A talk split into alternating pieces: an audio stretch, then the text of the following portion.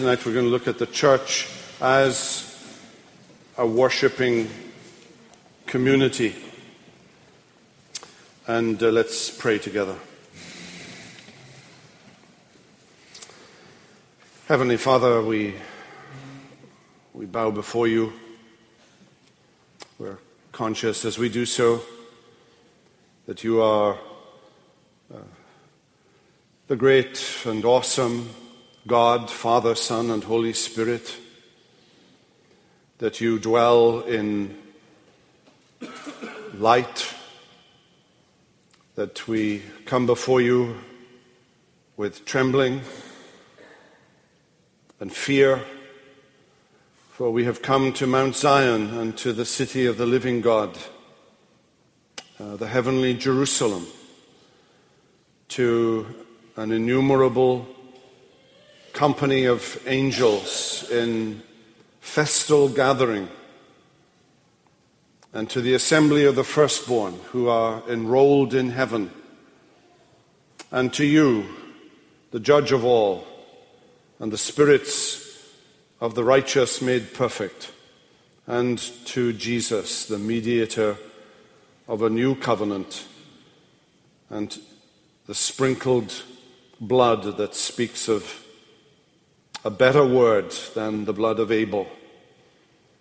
And we worship and we adore because of all that you have done for us in creating us and recreating us in the gospel of your Son and our Savior, Jesus Christ. We thank you for the work of the Holy Spirit,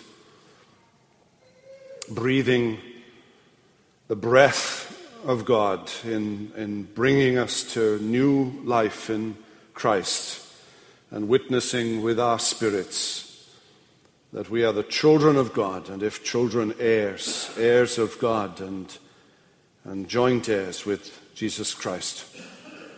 So, teach us uh, tonight, help us as we uh, look together at the church as a worshipping uh, community, and all of this we ask in Jesus' name. Amen. Now, on the cover uh, of the outline, uh, you'll see a very famous uh, quote. It's been quoted a million times uh, over the last uh, decade or so um, by John Piper. Uh, it's one of the quotations that John Piper is known for. Um, I think if you were to do a poll and say, what what you know about John Piper. Uh, this is probably what most people will say uh, that he is the guy who wrote Missions Exist Because Worship Doesn't. Uh, worship is the ultimate, not missions, because God is ultimate, not man. When this age is over and the countless millions of the redeemed fall on their faces before the throne of God, missions will be no more.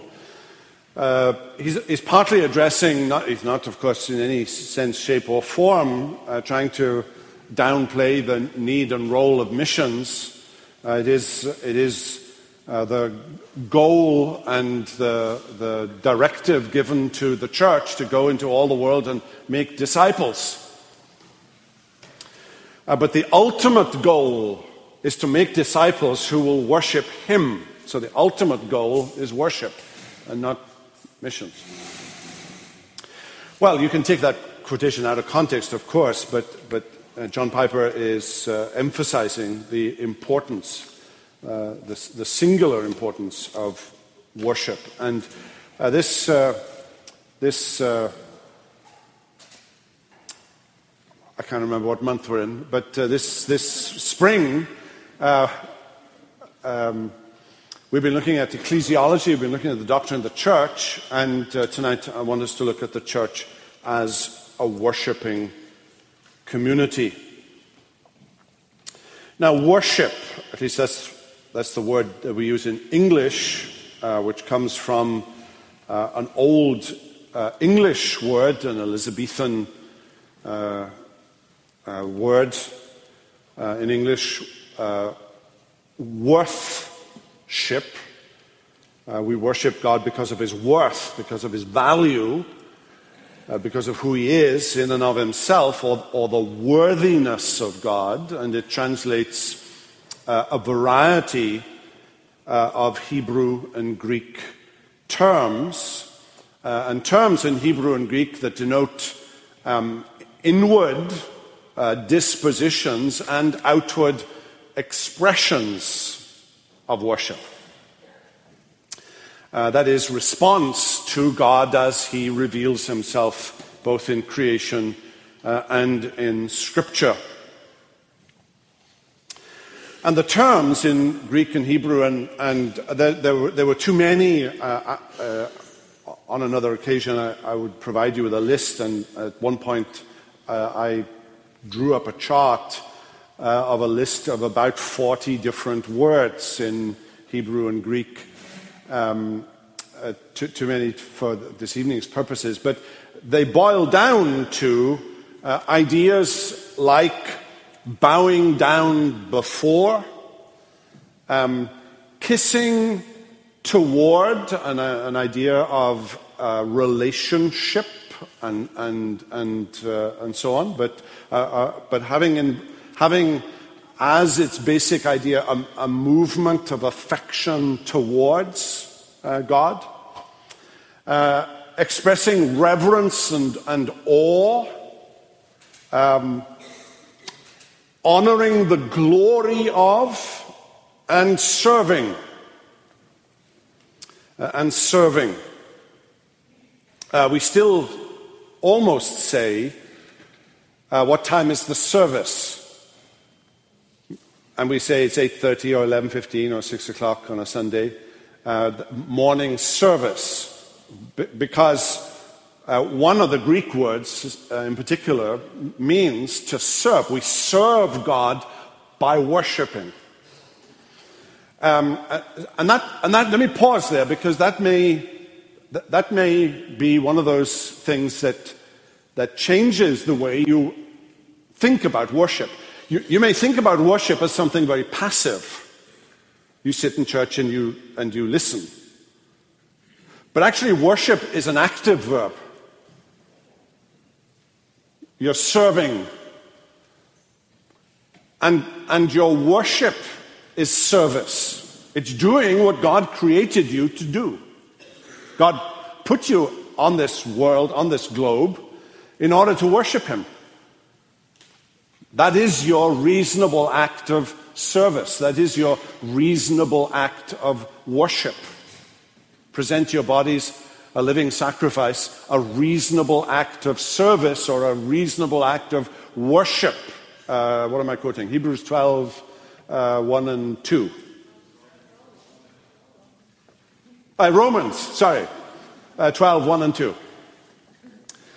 Uh, I've had one of those days, so I'll, I'll focus in a second.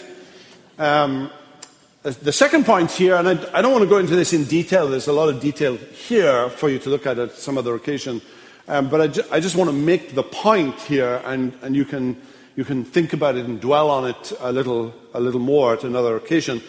Um, but the idea of creation as a temple, uh, that God creates the universe and He creates the world and He creates all the living creatures and all the uh, vegetation in the world, and he creates man after his image and likeness in order that man might worship him. So you see the beauty of God in creation. The, the, the, the creation uh, reveals and shows forth and manifests the glory of God, and, and you worship him. So the idea of in general terms of the creation itself and, and our being in that creation as a temple for worship. Uh, and there are, there are, some details there that would take me too long to, uh, to go into here tonight, but just I just want to plant that, that seed, that thought uh, in your uh, heads about man being created to worship and being placed in the world and in the Garden of Eden as a worshiper in a temple. And there's a sense in which the book of Revelation, the counter piece to Genesis 1 to 3, uh, revealing uh, the end product of redemption as a temple in which we worship Him. Well, uh, Eden then as, as holy space in which God's image bearers may worship their Creator. Uh, that's, a, that's a seed uh, planted in your brain and, and, and affections and, and, and let, it, let it germinate uh, for a, a season. Now, I want to focus on, on corporate gatherings of worship. There is, there is worship in general, there is, there is there is worship in the sense of, of uh, everything that we do is, is worshipful. So when you're painting or, or you're, you're putting numbers on a ledger or you're dealing with Microsoft Word or whatever it is that you're doing uh, or, or, or, or raising children, you do it worshipfully. So there's a sense in which all of life is worship. It's, it's not that we worship when we gather together on Sundays or we gather together midweek for a, a, a, a time of Bible study and, and, and, prayer and praise, and we, and we worship for sure. There are these, there are these rhythms of worship in the course of our, of our days and of our, of our week, but all of life is worship. Present your bodies a living sacrifice. I want to focus on, on the special gatherings as worship, recognizing and realizing that we mustn't make here a, a, sort of distinction between sacred times and completely secular times. You know, this is, this is the hour we give to God, and the rest is, is something else. All of life is worship. So when you're arguing a case in law at the courthouse, you're doing it as an act of worship to the living God, using the gifts that God has given to you for his glory. But corporate gatherings for worship. Let me, let me walk through, uh, and that's all I'm going to do. I walk through, uh, first of all, the Old Testament with, uh, with homage here to Dr. Davis that I'm about to uh, do it in five minutes. Um, the main features in the liturgical pattern revealed to us in the Old Testament can, are these. First of all, the Sabbath. Uh, revealed in creation in Genesis, long, long before God reveals the pattern of the Sabbath in a redemptive context. Long, long, before that, he reveals it in the context of creation. Man, as man, needs the Sabbath. There is something about man as man, if he is to be fully man, if he is to be what God created him to be, he needs that Sabbath. That, that time, that holy time given in worship to the Lord. So every seventh day observed as a memorial of creation, and later in Deuteronomy 5 uh, of redemption. And that Sabbath principle in the Old Testament was um, enforced uh, and, and of course, there were drastic consequences. It was a capital offense to break the Sabbath uh, in Israel. So, the Sabbath. Secondly, three national annual feasts in which the people uh, gathered in God's uh, sanctuary uh, to offer sacrifices celebrating his bounty and to seek and acknowledge reconciliation and fellowship with Him, to eat and drink together uh, as an expression of joy. And these three national uh, feasts were Passover, accompanied as that was with the Feast of Unleavened Bread on the, first, on the 14th day of the first uh, month of the Jewish calendar, uh, which commemorated the Exodus Secondly, the Feast of Weeks, sometimes known as the Feast of First Fruits, which marked the end of the grain harvest and was held 50 days after the Sabbath that began Passover. And thirdly, the Feast of Tabernacles, or sometimes called the Feast of Booths. It was the one that children loved because you got to camp out on the roof uh, in makeshift booths for a week. Uh, and sometimes also known as the uh, Feast of Ingathering, and, and, colloquially we might think of it in terms of harvest, thanksgiving, uh, that has sort of stepped over into a Christian uh, commemoration of that period of the year.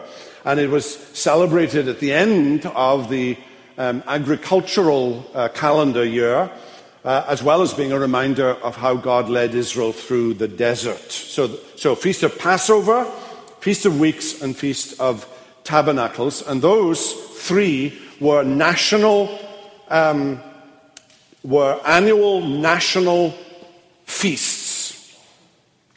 Then uh, in the Old Testament, there's the Day of Atonement on the 10th day of the seventh month uh, when the high priest went into the sanctuary uh, to uh, atone for the sins of uh, Israel uh, during the previous year, and a scapegoat, one goat was sacrificed, and a scapegoat was, was driven into the desert as a sign that those sins were now gone. What a beautiful image that is, by the way. You drive this goat into the desert, and off it goes. I know in your head you've got a picture that the goat keeps coming back, right? But you have to imagine this goat is disappearing off into the desert somewhere, uh, and it would be taken, presumably, uh, someone would take this goat far, far away uh, so that it wouldn't be seen uh, ever again as a, as a visual aid of how God forgives sin. And then, fourthly, the regular sacrificial uh, system, uh, which involved daily and, and monthly burnt offerings, plus uh, a, a, whole battery of, uh, of uh, personal sacrifices. The, the, the common features of which were that anything offered must be flawless, and that when an animal was offered, its blood must be poured out on the altar of burnt offering uh, to make atonement. Uh, then, during uh, the exile in Babylon, uh, there emerges uh, something called a synagogue, a gathering together, uh, an assembly or a congregation, and, and the word passes over into the New Testament and merges into the idea uh, of church, ecclesia, church and synagogue uh, are related ideas. Uh, and the term uh, then used for an assembly or a congregation of Jews uh, for the purpose of worship and study, and you, you see a reference to that in Acts 13, uh, or the building in which such an assembly meets. You know, we do that too. Uh, we, we, we use the word church sometimes to mean the building in which in which the church actually meets. So we, we make that distinction uh, too in English. And James uses the same word to refer to a Christian assembly. James 2 2, the ESV renders it assembly, uh, but it, it's the Greek word synagogue. But because it's no longer just a Jewish synagogue, but it's a Christian gathering, uh, the ESV translators now have, have, have said, yes, it is synagogue. Technically, the word is synagogue, but it, but it means here simply synagogue as a, as a gathering, as an assembly uh, of, uh, of believers. Now, without a temple during the uh, exile before the second temple, uh, without a temple, worship was confined to uh, this embryonic, emerging synagogue uh, worship. Now, the question just a brief question that, that, again, requires you know, an hour or two to, to expand. What did they do in the synagogue? What would they have done in a synagogue, say, in Babylon? And what did they do in synagogues that continued even after the Second Temple was built and the synagogues that were in existence, say, at the time of uh, Jesus and the apostles. The synagogue in which early Christians worshipped in. What did they do in that synagogue? What was it like?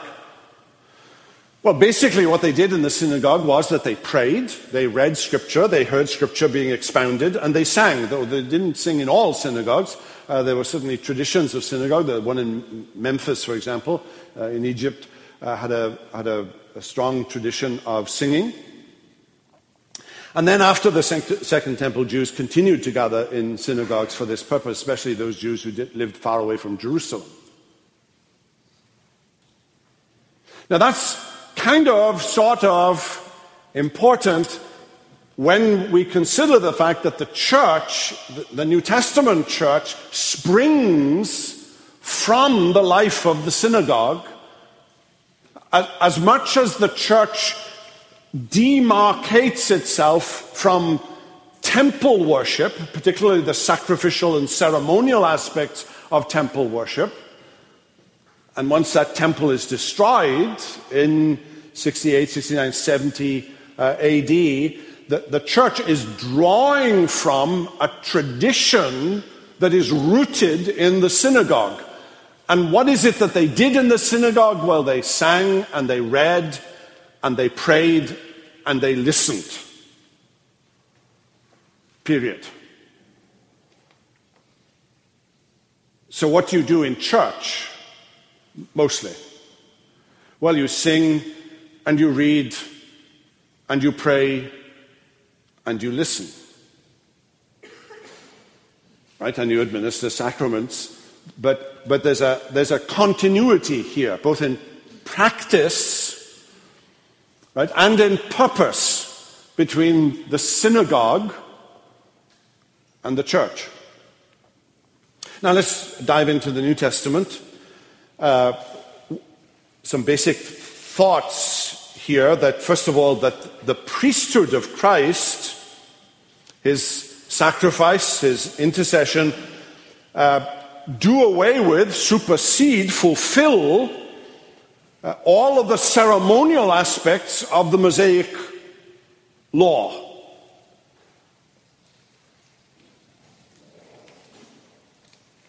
So, all of those sacrifices and, and rituals of sacrifice uh, are now uh, done away with and, and fulfilled in, in Christ.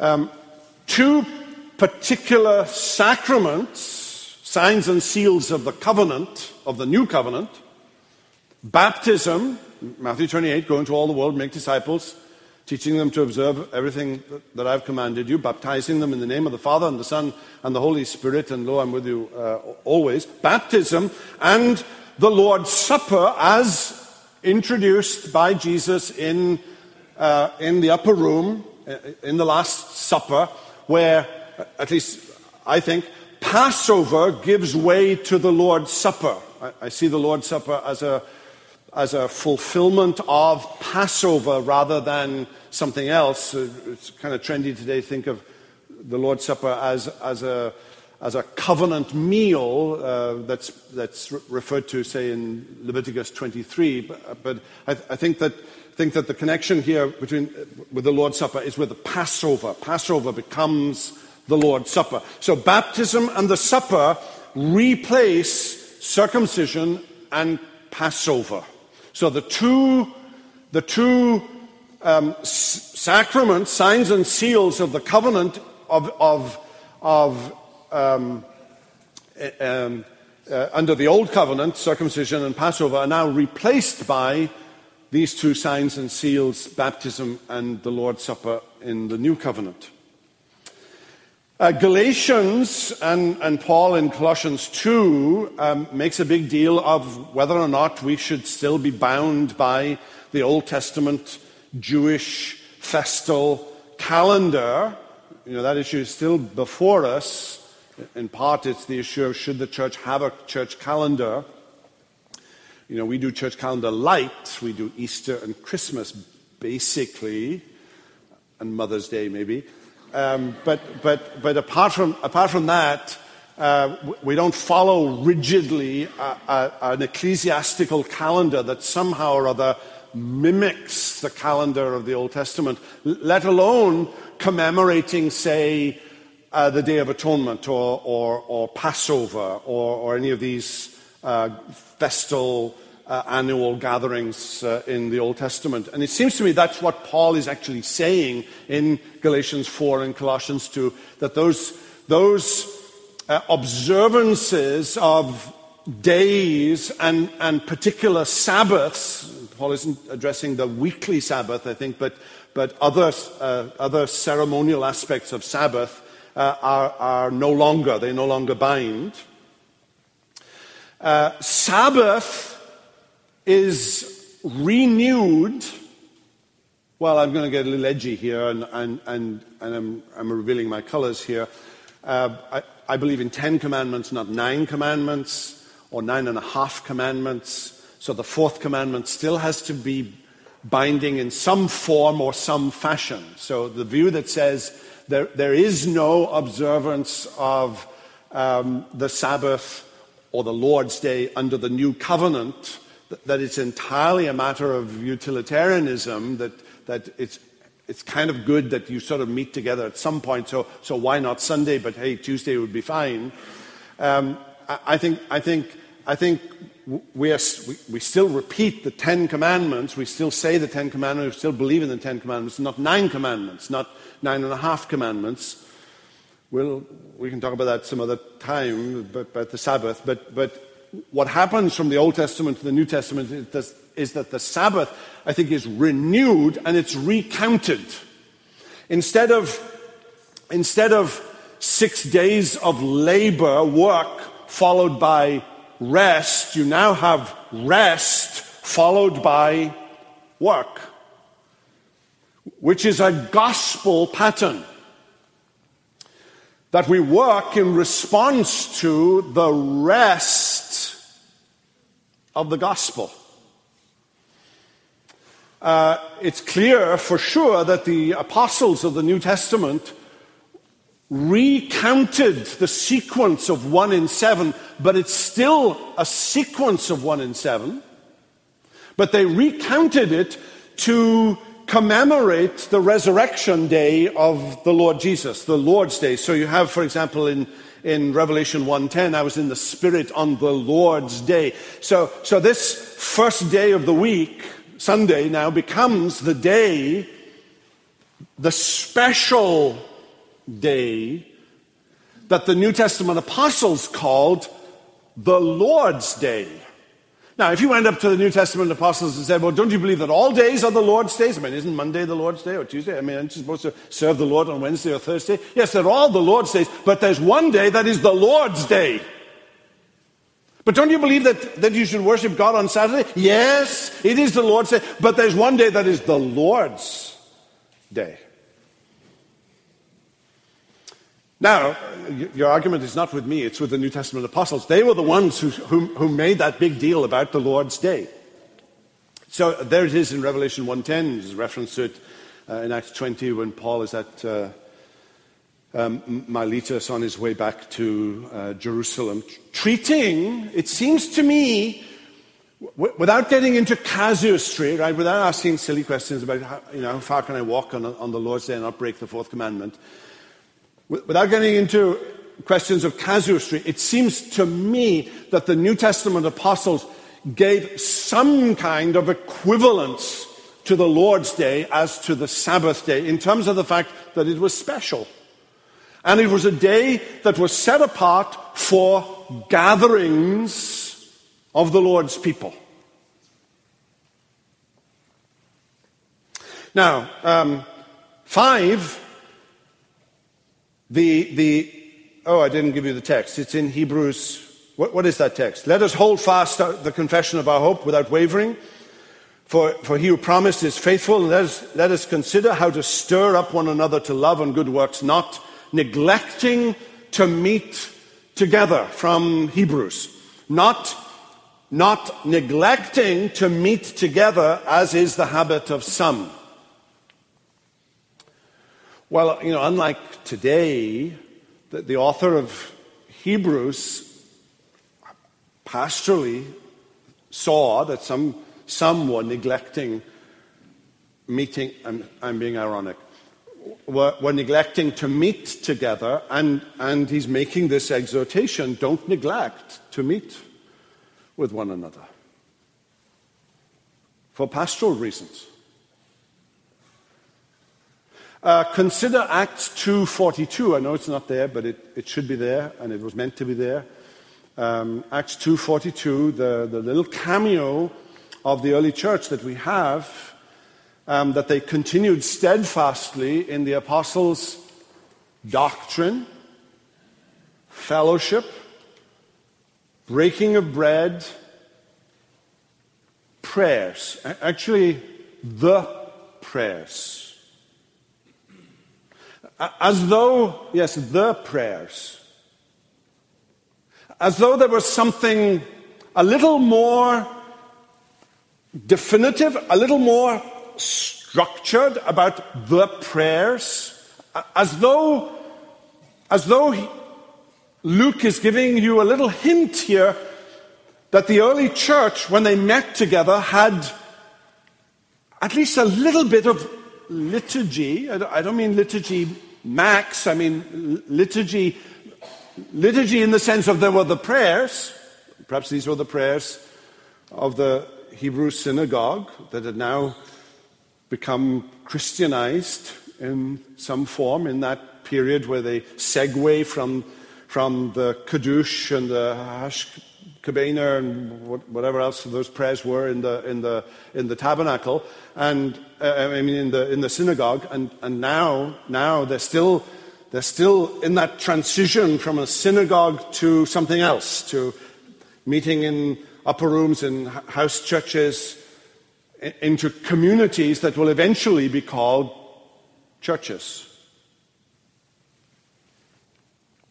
Uh, we don't have any specific record of liturgy in the New Testament. There are fragments, I think, that can be, uh, that can be uh, found. Uh, and let me, let, me, um, uh, let me pass over A and B because of time and, and drop down to C here. Uh, let's look at what Paul is saying in 1 Corinthians 14.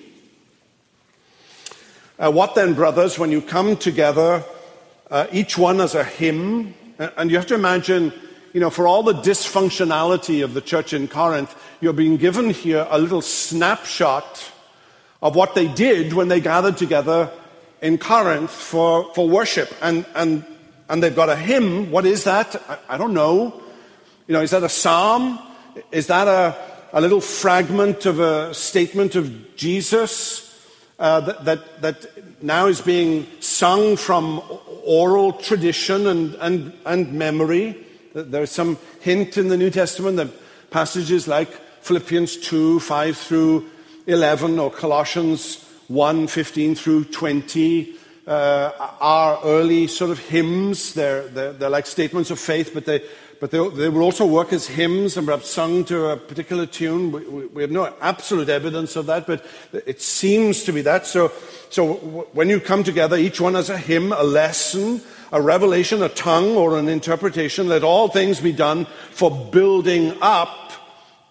Right? If any speak in a tongue, let there be only two or at most three, and each in turn, and let someone interpret. Now, right, this is a period of time when uh, the Corinthians obviously had this gift of tongues, which I take it to mean gift of of speaking in foreign languages rather than in some kind of angelic language or private prayer language. These were languages. And, and Paul is giving rules. He's giving, he's giving, he's saying when you worship, there, there has to be some kind of structure. If somebody's going to speak in a, in a foreign tongue, nantamanid groio loio nam droichli tier pan trunga bruin and sisial gani on belanant. I'm, I'm uh, Darius could do something in Polish, I can do something in Welsh, but, but you don't understand what I'm saying. In fact, I'm not sure I understand what I'm saying. Because it's a poem I learned when I was in school when I was seven or eight years old. It's about a, a, a brook, a stream that begins up in the mountain uh, and ends up in the ocean, uh, a, a, bit like uh, Smetana's Ma Vlast, if you catch the, the analogy. But, but it's about, uh, it's about a, a, a, little brook that begins in the mountain and works its way down and gets wider and wider and wider, and, and, and, and there are animals and birds and things on the way, and then it ends up in the sea. Um, but unless I, unless I give you that interpretation, it, it doesn't mean anything to you. Uh, you might be in awe that I can speak another language. It's actually my first language. Um, but but that's, that's of no use to you, nor is it worshipful unless I actually explain that. So, but he's giving, he's, I mean, forget about the uh, problem of are there tongues in the church today? That's not the point of 1 Corinthians 14. The point of 1 Corinthians 14 is to say that when you gather together for worship, th- there's order, there's, there's structure. He's saying, and catch the drift here, if, if you can't interpret what it is that you're saying, you need to shut up.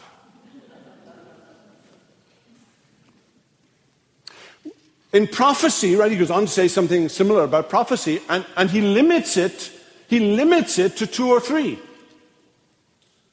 What if you're number four? And, and you're just you're just itching to, to say this thing.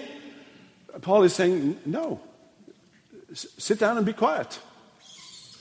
There has to be order, there, there, there has to be some, some uh, structure to the church. So th- this, is, this is the fledgling church with all of its dysfunctionality in Corinth, but Paul is saying there's order and there's structure. Right? Doing things decently and, and in order is not just a Presbyterian thing, though it is a Presbyterian thing. But it, is, but it is also a biblical thing. It's a New Testament now, into that mix comes something of a regulative principle. It's, that's a kind of buzzword for us as Presbyterians because it's a term that, uh, it's an idea that appears in the Westminster Confession of Faith in chapter 1 and again in uh, chapter uh, uh 20 and, and 21 uh, of, uh, of the Westminster Confession. You see the, the root of it in Colossians 2.23 and this uh, this word, ethelothreskia, uh, these have indeed, and he's talking about, about, uh, about uh, certain things, uh, certain things that the Colossians were giving a great deal of time to and, and, and, and were insisting upon.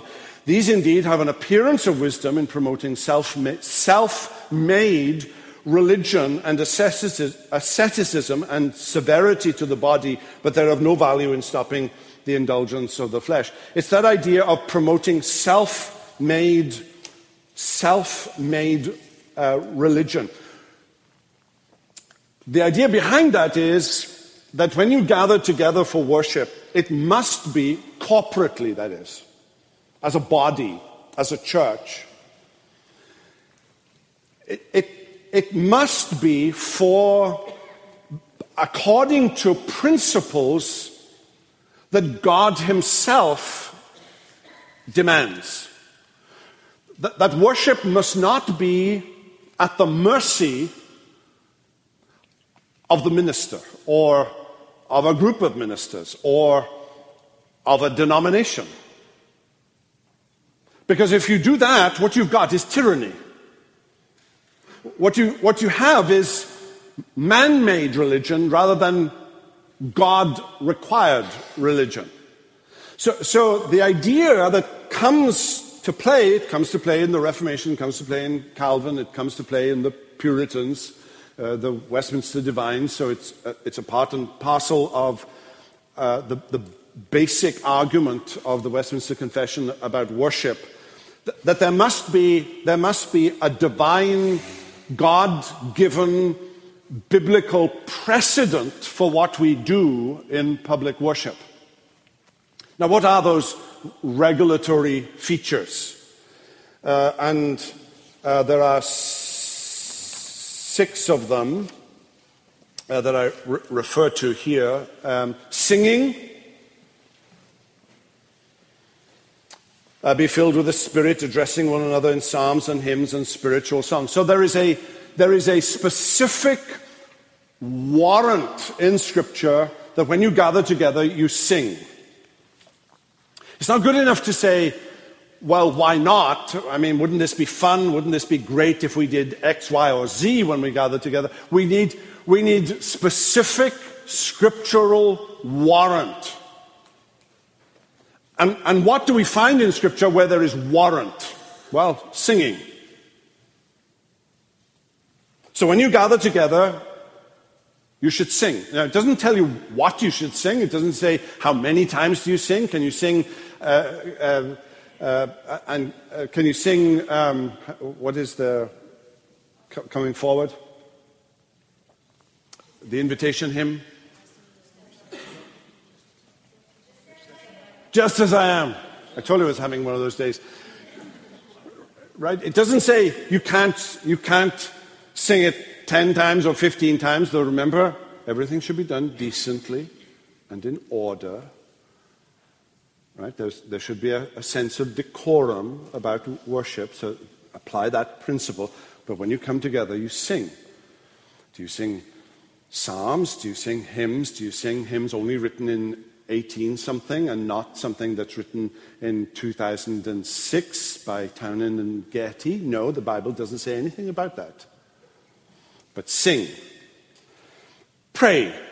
First of all, then, I urge, and this is in the context of worship, first of all, then, I urge that supplications, prayers, intercessions, and thanksgiving be made for all people, for kings and all who are in high positions, that we may lead a peaceful, quiet life, godly and dignified in every way. Uh, it's in a worship setting. So, so here's a biblical mandate. When you gather together, you should pray. Now, should that prayer be long or short? Should that be uh, an, an opening invocation, which is an invocare, which is a calling upon the Holy Spirit to help us in our worship? Should it be the pastoral prayer? Uh, we're not given the answer to this, but, but we, are, we are told, we are told should it, should it be extempore prayer? Should it be a liturgical prayer like the Lord's Prayer? Right? And again, we're not, given, we're not given hard and fast rules for that, but we are told when we gather together, we should pray. Uh, scripture to be read and expounded, and there are some passages there uh, that, that explain that. Uh, preaching and exposition, for which gifts were given in the church. He gave pastor uh, teachers in uh, Ephesians 4:11. Uh, there's also warrant in Scripture for congregational response. Uh, two very interesting texts. Uh, one in 1 Corinthians 14:6. otherwise, if you give thanks with your spirit, how can anyone in the position of an, outside, of an outsider say Amen to your thanksgiving when he does not know what you are saying? But, but the implication, you know, if you're doing this in an unknown tongue, which is the context of 1 Corinthians 14, how is somebody going to say amen? Because they don't know what you said. But the implication is that the congregation were expected to actually say amen. Well, okay, we, we sing it. I, I, wish, I wish, I love being in a congregation where at the end of the pastoral prayer, the entire congregation, there's like a thunderstorm and it says, Amen. Or in America, Amen. I love that. You know, we sing it.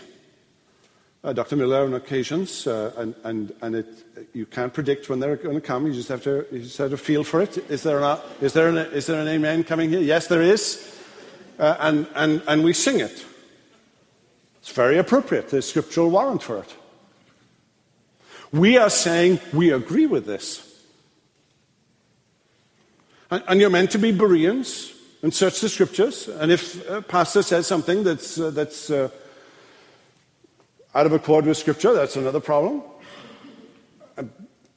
But, but if it's in accord with scripture, you say, This is my prayer. It's not his prayer. This is my prayer. He's praying on behalf of the congregation. Amen. Uh, sacraments, uh, regular participation in the supper. I'll explain what I mean by regular at some other point. Uh, and then, and then Lord's Day, and I've already, I've already said something about Lord's Day, but uh, uh, for sociological reasons, meeting. Uh, notice that meeting at night in Acts 20, that, that famous passage where Paul seems to preach all night uh, and, and, there was a little minor incident in the middle of it. And, um, And then, for Christological reasons, the first day of the week, uh, commemorating the resurrection uh, of Christ. Well, there's a whole lot more to say about uh, uh, worship, not least the passage that I cited uh, when I was praying earlier about you have come to Mount Zion, to the city of the living God, the heavenly Jerusalem, and innumerable angels in festal gathering, and to the assembly of the firstborn who are enrolled in heaven. And you know, that's one of the things that I love to think about most when we gather together for worship that it's not just us, it's not just our family it's our wider family, the ARP. Right? I was on a conference call today uh, on a committee that I wish I wasn't on, but, but uh, uh, two of the brothers were in Canada. Uh, they, were, they were saying it was still snowing, and they were cold. And I heard somebody saying about turning the heat up in the middle of the conference. It was a three hour conference call this morning. Uh, these, are my, these are our brothers. But then, but then there's the wider church worldwide, and then there's the church triumphant I'm rather proud that I can raise my arm, so I'm doing it now. Uh, the, church, the church triumphant on the other side, along with angels and archangels and cherubim and seraphim and the 24 elders and, and, and maybe other creatures that we know nothing about that God has created, and we're all together worshiping Him. Well, a whole lot to ponder. Let's, uh, let's pray. Father, we thank you. We want to be a worshipping community. And as we sing and pray and read and, and listen to Scripture being expounded and see a baptism and, and enjoy the extraordinary blessing of the supper uh, and say amen together on the Lord's day as we formally gather as your people in covenant assembly before your throne. We want these occasions to be special and to be God exalting and Christ exalting and spirit filled and, and based on Scripture. And all to your praise and glory for Jesus' sake. Amen.